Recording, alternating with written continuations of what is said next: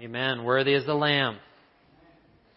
I want to welcome you to Arden first. If you are visiting here, you're a special guest. I want you to feel right at home. We like to say we're a place where you can belong, believe, and become. This time we're going to celebrate some special people who just graduated. So Carmen, Alec, Emily, Natalie, and we also have Lauren. You guys come on up on stage. I'm not going to embarrass you, but let's give them a hand. Just graduated.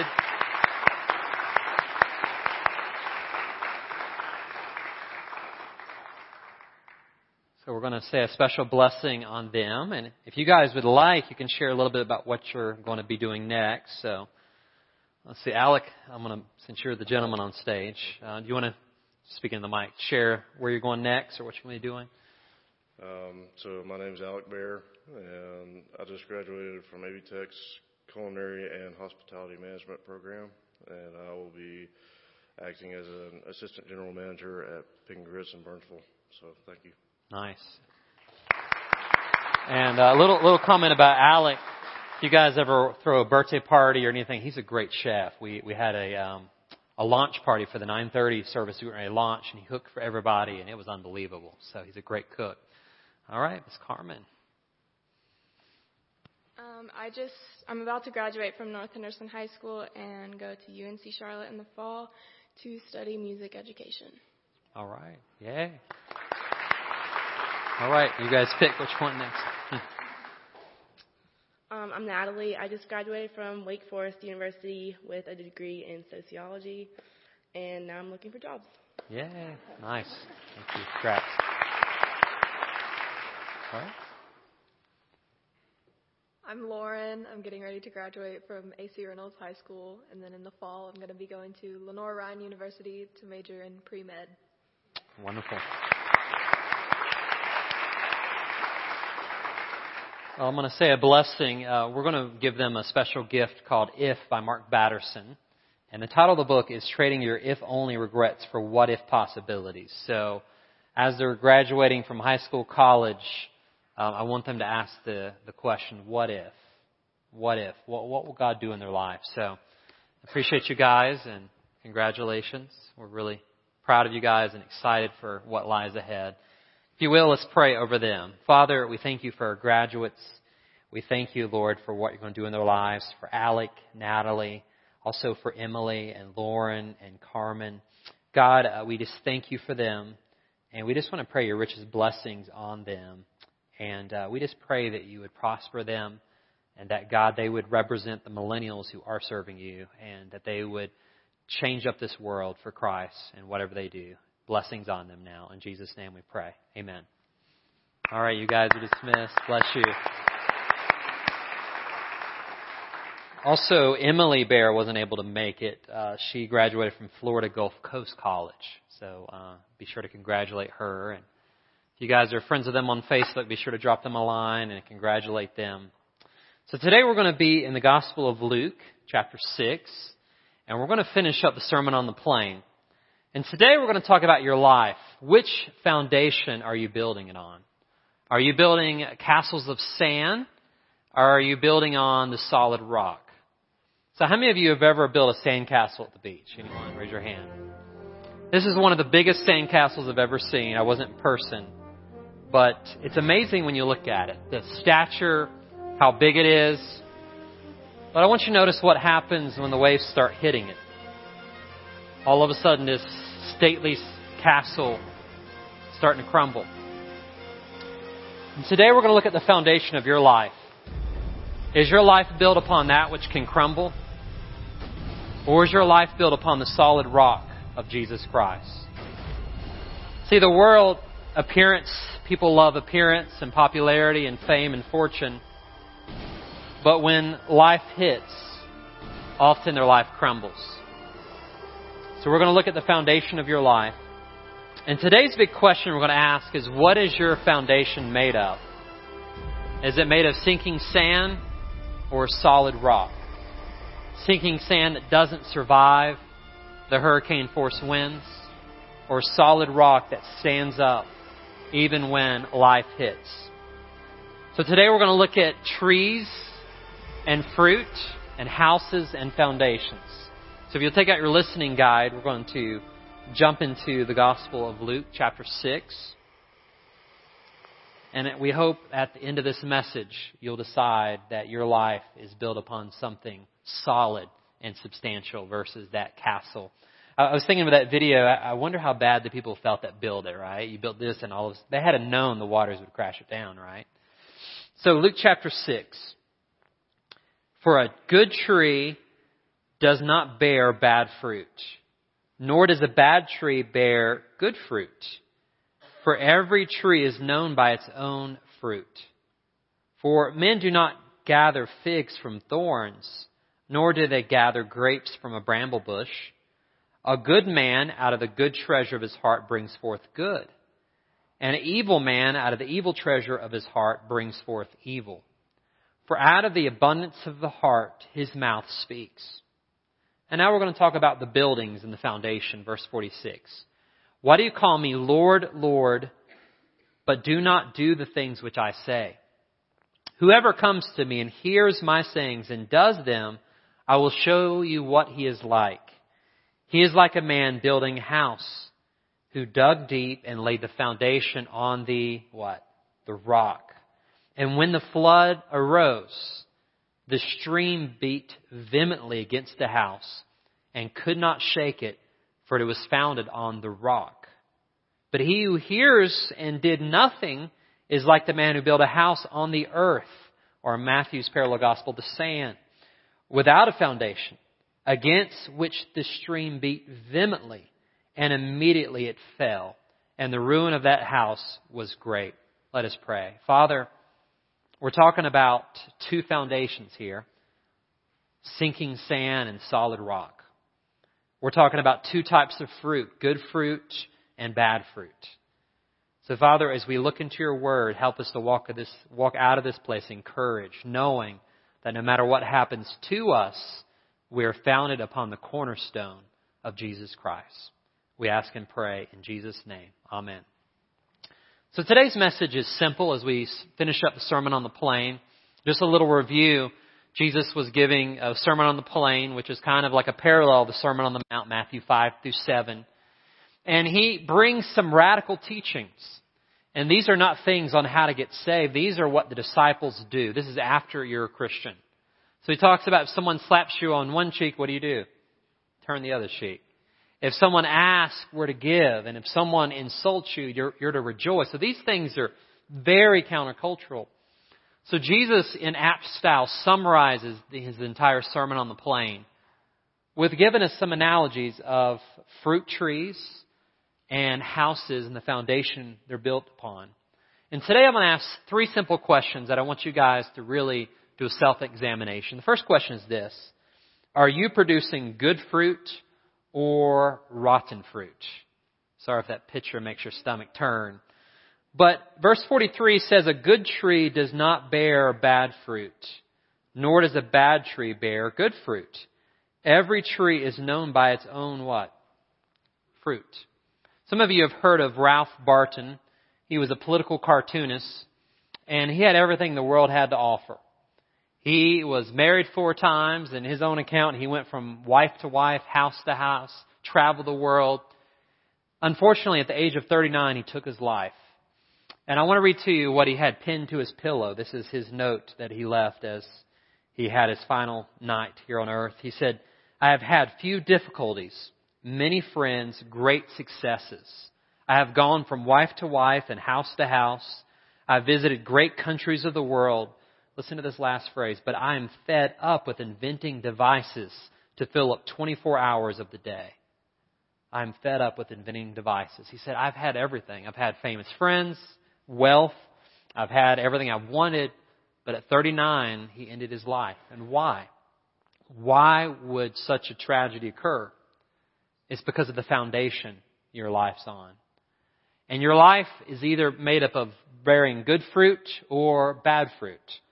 And here's the question to ask yourself. Well, do sometimes Christians produce bad fruit? I would think so. We have seasons. But what Jesus is talking about is the whole of life, just like the house we're going to talk about. As a whole, a good tree produces what type of fruit? Good fruit. And a bad tree produces bad fruit.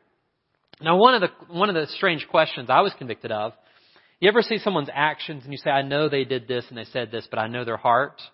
Don't raise your hand, but how many of us said that? I know their heart. Well, Jesus said their heart produces the fruit. So we can't really use that line. Well, you got to know their heart. But it's like this. If their life is continually producing bad things, we can't use the I know their heart phrase.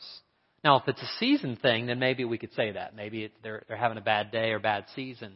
All Christians make mistakes. All Christians fall short. But Jesus is looking at the entirety of a person's life. And it's if their life is characterized by bad fruit, you can't say they have a good heart. If their life is characterized by good fruit, you can say that heart is changed. So here's the encouragement. If Jesus is living inside of you, you will produce good fruit. I've never went by a strawberry bush. My kids and I, we went strawberry picking recently and heard the strawberry bush just groan trying to produce fruit. Has anybody ever heard a strawberry bush just trying to produce? I've never heard it. You know the reason why? It produces fruit naturally because of the root. If the root is good, the fruit will be good. If the root is bad, the fruit will be bad. So what is Jesus trying to tell us?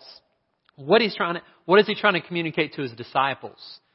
If I am living inside of your heart, it should show. Think about it like this. If someone as big as God lives inside, don't you think it would show to those on the outside? So Jesus says, people will know you by how you live. People will know you by your fruit.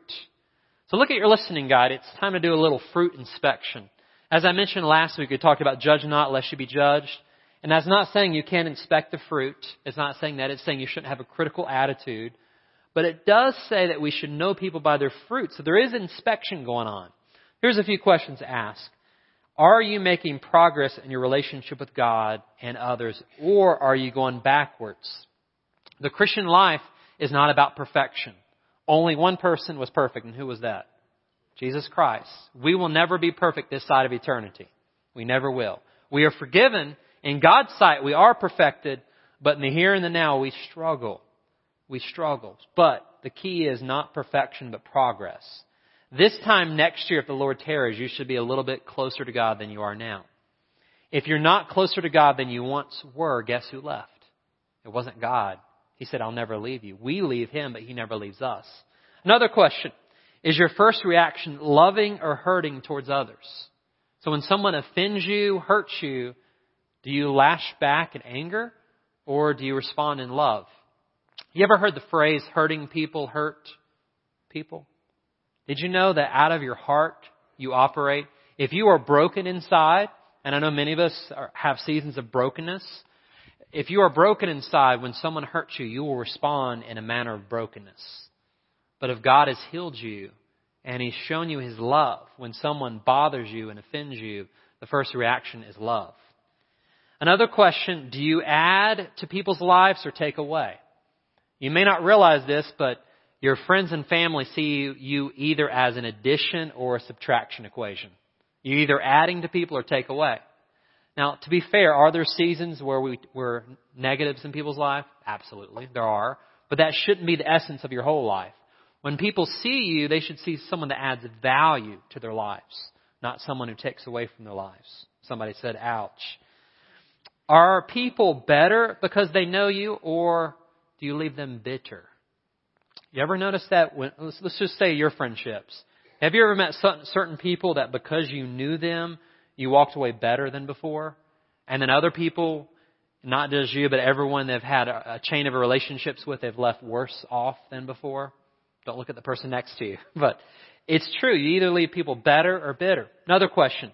Are you a hero maker or a hero slayer? Think about it like this. If we're adding value to people, if we're producing good fruit in the lives of others, shouldn't we be adding to people? Shouldn't we be raising them up? And the scripture talks about edifying one another. The word edify means to build up. So you're either building people up and making them what God wants them to be, or you're tearing them down. If your root is good, your fruit will be good. If your root is bad, your fruit will be bad. If you want a different fruit, you got to get a different what? Different root. And that's what we're going to talk about today, how Jesus comes in and he changes the heart. Once the heart is changed, the life changes. And that's why I've said a couple Sundays ago, we're not in the business of behavior modification. What is behavior modification? Behavior modification is you've got to do this, you've got to do this, you can't do this, you can't do this. Because that leads to legalism and no one ever does it. We are in the business of heart transformation. If your heart changes, the behavior changes. If Jesus is inside of you, it should show. Amen? That's why Jesus plus nothing equals everything. You need Jesus in your life and your life built on him. Amen? Second question, and these are all heart-probing questions. Are your words more like treasure or trash? I know that sounds a little blunt, but we've got to ask ourselves, are my words more like treasure or more like trash? Look at verse 45. A good man, also includes a woman, good woman, out of the good treasure of his heart brings forth good. An evil man out of the evil treasure brings forth evil. For out of the abundance of the heart, the mouth speaks. I asked the 9:30 service, I said, what did Jesus mean by evil treasure? Because I don't know what evil treasure is. And Teresa doesn't mind me picking on her. She said evil treasure is whenever someone thinks it's good, but it's really not good. It's something that they call good, but God calls bad. And we live in a world full of people that they think their treasure is great, but it's not really treasure. How many of you have ever seen the show Hoarders? Anybody? All right, I got a little video clip about one lady that thought she had treasure, but as you'll see, it's not treasure at all. Let's take a little look.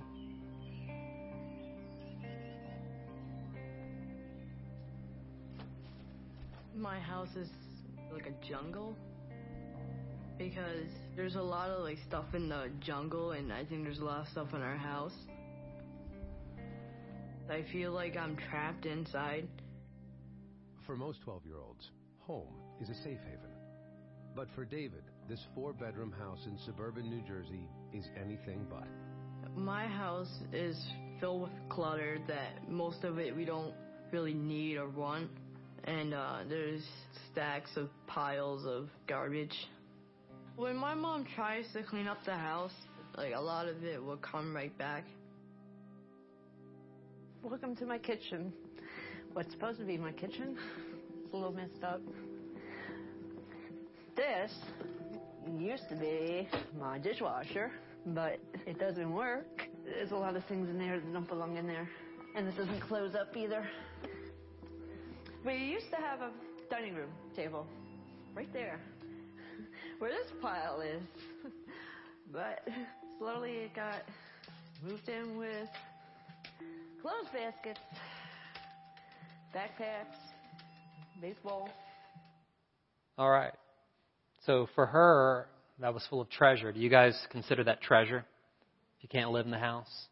And see, a lot of us, our lives are that way. We build on things other than Christ as the foundation. And I want you to get the big takeaway. Christ is the foundation. If there's anything other than Christ, it's the worldly treasure that in time ends up baggage.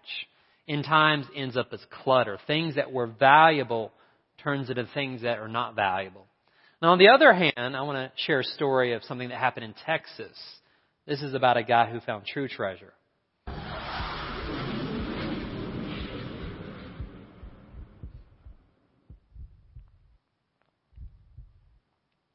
Robert Rivera of Houston-based Robbie's Key and Lock recently cracked an old safe and found what all of us treasure hunters dream of finding, gold. The safe was a TL-30 concrete-lined high-security safe. Inside, a treasure trove of valuables, including cases and tubes full of gold coins. Rivera contacted the authorities, and the executor of the late owner's estate immediately staked a claim on the valuables. This place was full with cops and attorneys this morning, said Rivera. The safe is said to have contained $2.5 million in gold. All right, so which case scenario would you rather be, the first or the second? And see, the thing about the second, what's interesting is the people that were estate managers didn't even know about it. It was hidden treasure. So when people hang out with you, do they find hidden treasure or do they find trash? Let me give you a verse. This is on your listening guide, 2 Corinthians 4:7. It says, "But we have this treasure in jars of clay to show that this all-surpassing power is from God and not from us." Here's the thing. If Jesus lives inside of you, you have treasure. But your treasure should never be buried treasure. Because if it's buried treasure, who does it really help out? Not very many people, right? So Jesus calls us to be light and salt and let the light out. Let the world know there's a person living on the inside that changes the outside. So back to verse 45. A good man out of the good treasure of his heart. I want you to think about that. You have treasure inside. He brings forth good, and the evil man brings forth evil treasure. Notice the last phrase, out of the abundance of the heart, the mouth speaks. You know one key to tell where someone, what's inside of them, whether it's treasure or trash, you mean to tell you what that is? Listen to their words. Now, it's not to say we don't have bad days. I know sometimes when I'm tired, this week I had a bad day where I was just gripey. Hopefully it wasn't the staff around me, but I think it was my family day. I was just tired, and I had to tell Kira, I'm sorry, I'm a little tired today, a little gripey. Anybody else get gripey sometimes? All right. I've confessed it now. It's good for the soul. So you have off days sometimes, but that shouldn't be characteristic of your whole life. Your life shouldn't be where when people are around you, your words just tear them down, beat them down. If you want to know where someone's heart is at, listen to their words. And I know that's convicting to think about, but what do you yourself talk about most of the time? When you're around your friends and you let your hair down, if you have hair still, you let it down, and talk and discuss. What do you talk about? That shows you where your heart's at. People with transformed hearts speak with words that contain treasure. People whose hearts aren't in the right place spew out things that are discouraging. And I know this is convicting, but Jesus tells us as his disciples, we should be known by words that are like treasure, not trash. And all God's people said, ouch, right? Number three, third question, and we're going to talk about foundations. Is your house built upon a solid rock or sinking sand? Look at verse 46. Jesus says, "Why do you call me Lord, Lord, but do not do the things which I say?" What would happen if the sayings of the Savior became the doing of the disciples? The sayings of the Savior became the doing of the disciples. Jesus said it, so we put it into motion. And as I said before, the Sermon on the Plain is not how to get saved. This is, you're already following Christ. You're already a believer. How should your life be different from the world's? So he's saying, why do you say, Lord, Lord? That's an illustration of saying I'm a Christian. Jesus is my Lord. It's making much of Jesus as your Lord. So he said, you can't say that I'm a Christian, but you don't follow the teachings of Christ. I've lost count of how many people that say I'm a Christian, but their life has no evidence of it. It's like someone was saying the other day, I can't remember who told me this, but they said it's like if you're in a courtroom, would there be enough evidence to convict you as a Christian? Or would the evidence be lacking and inconclusive? May it never be said that there's not enough evidence to show. Look at verse 47. Whoever comes to me and hears my sayings and does them, I will show you whom he's like. He's like a man building a house who dug deep and laid the foundation on the what? The rock. The flood arose, the streams beat vehemently against the house, and could not shake it, for it was founded upon the rock. Now, isn't this an apt illustration that Jesus gives us for the rain we've had, the flooding? So you kind of get the picture. The wind is blowing. The rivers are rising. If the house is built upon something that's not sustainable, sinking sand, it's going to fall. But if the house is built upon the rock, it's going to stand strong. Verse 49, but he who heard and did nothing is like a man who built a house on the earth without a foundation. Against the streams beat vehemently, and immediately it fell, and the ruin of that house was great. So, what foundation is your house built upon? You really only have two options. You have solid rock, and you have sinking sand. Solid rock and sinking sand. So the rock is a symbol of Jesus. We know Christ as the chief cornerstone. We know him as the rock of ages. Throughout the whole Bible, a rock is symbolic, both Old and New Testament, of God and his stability. And he's someone you can count on. Sand, on the other hand, is known for that which doesn't last. When the storm comes and the floods rage, how will your life stand? This is not in your listening guide. If you'd write down Proverbs 12:7, this is a good summary of Jesus' teaching. He said, the wicked are overthrown and are no more, but the house of the righteous stands firm. Aren't you glad if you have Jesus in your life, no matter what happens to you, you have a firm foundation in Christ? So I have a picture of three guys, and you probably don't recognize one of them. You guys recognize the guy on the far, it's going to be on your right. Who is he? Billy Graham. Let me tell you the other names. This is in 1945, by the way. There were three very famous people. Billy Graham was the least of the famous of these three. One was Bron Clifford. Anybody ever heard of Bron Clifford? Probably not. The other one was Chuck Templeton. Does that ring a bell? Most of you, unless you've studied evangelism, you have no idea who the other two are. Let me give you a little description from the historical records. Chuck Templeton was so impressive that he would ooh and awe the crowds. He was dubbed by one seminary professor the most talented young preacher in America. He and Billy Graham both worked for Youth for Christ, and Chuck Templeton was known as the Billy Graham of evangelism. I think about that title. Or excuse me, not the Billy Graham, the Babe Ruth of evangelism. Now we say Billy Graham, but he was known as the Babe Ruth, the guy that did a home run. Bron Clifford, on the other hand, he was the guy that was known as someone that was tall, intelligent, elegant, so gifted. He was so gifted that at Baylor University, now we got college graduates. Can you imagine this, that he spoke and the professors, the president said, we're not going to have classes today. We're just going to let him preach as long as he can.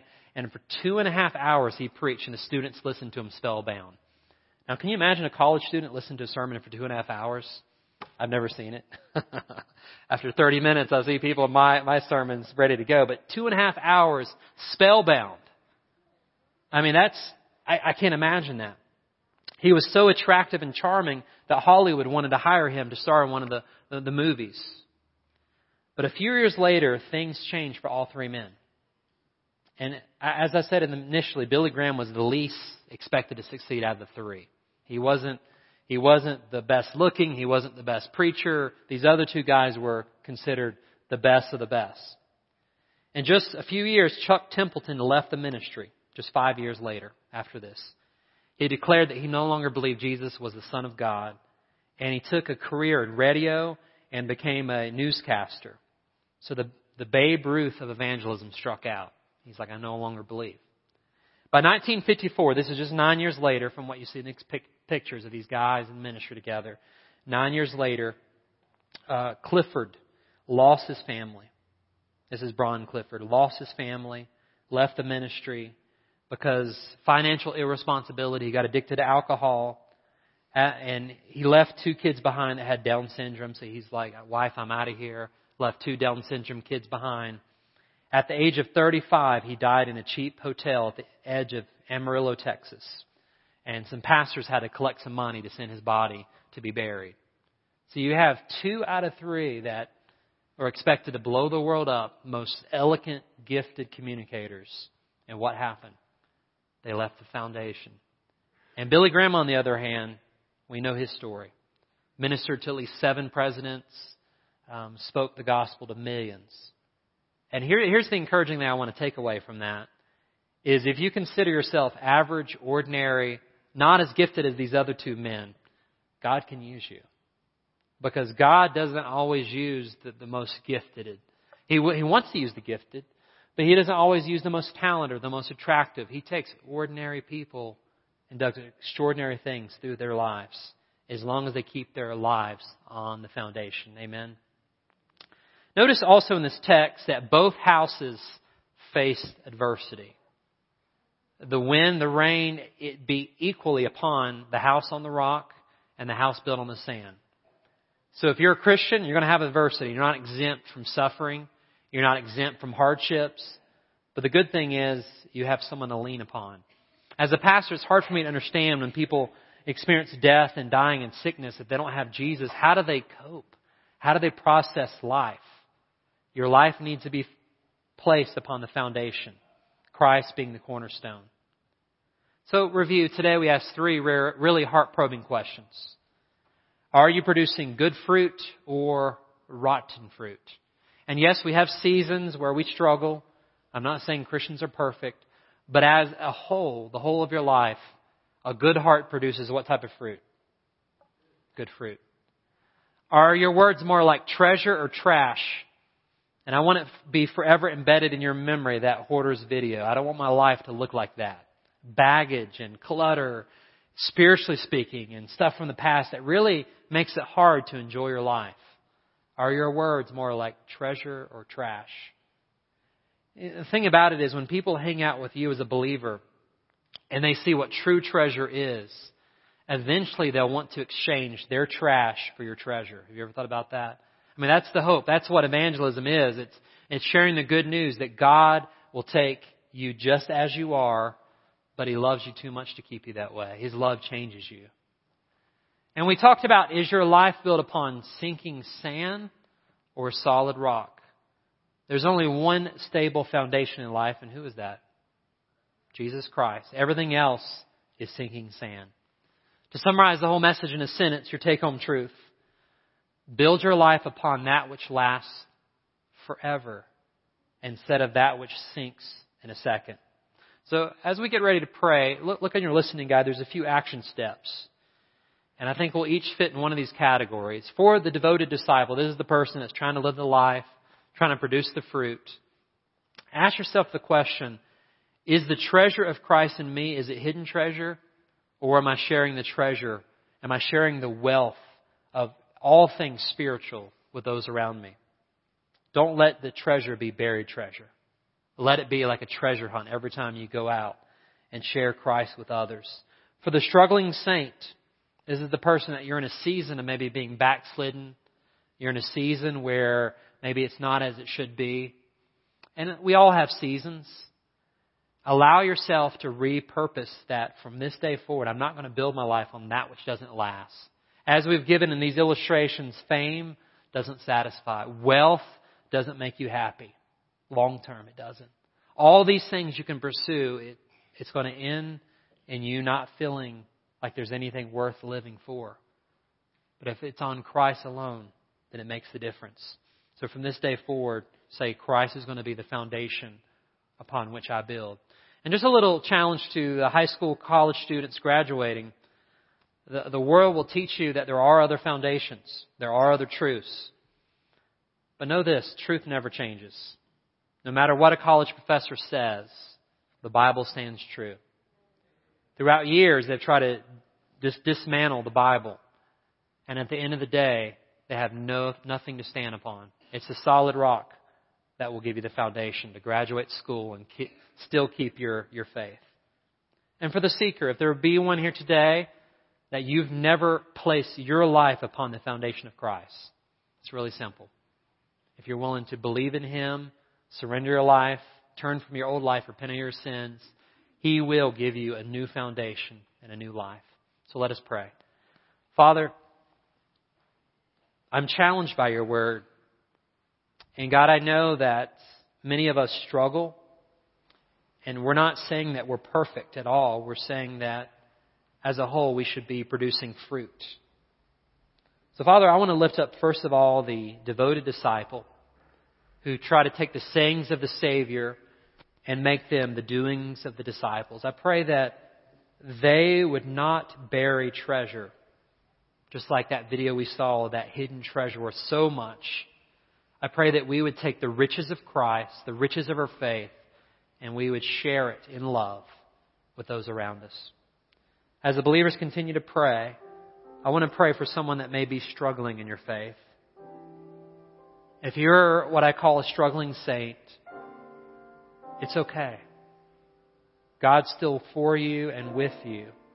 Right where you're sitting, just tell God what's going on. Say, God, I'm struggling. It may be an addiction of alcohol or drugs. It may be a relationship that's toxic. It may just be your own uncertainty. God already knows it. Just tell Him. And say, from this moment on, dear Jesus, I don't want to build upon that which is sinking sand. But I want to build my life upon You by walking with You every day, starting with today. As the believers continue to pray, I want to speak to someone that may be a seeker today, that you've never really made the decision to ask Jesus into your life, as we continue to pray. If that's you and the Lord has spoken to your heart, say a prayer like this: Jesus, I've built my life on other things besides You.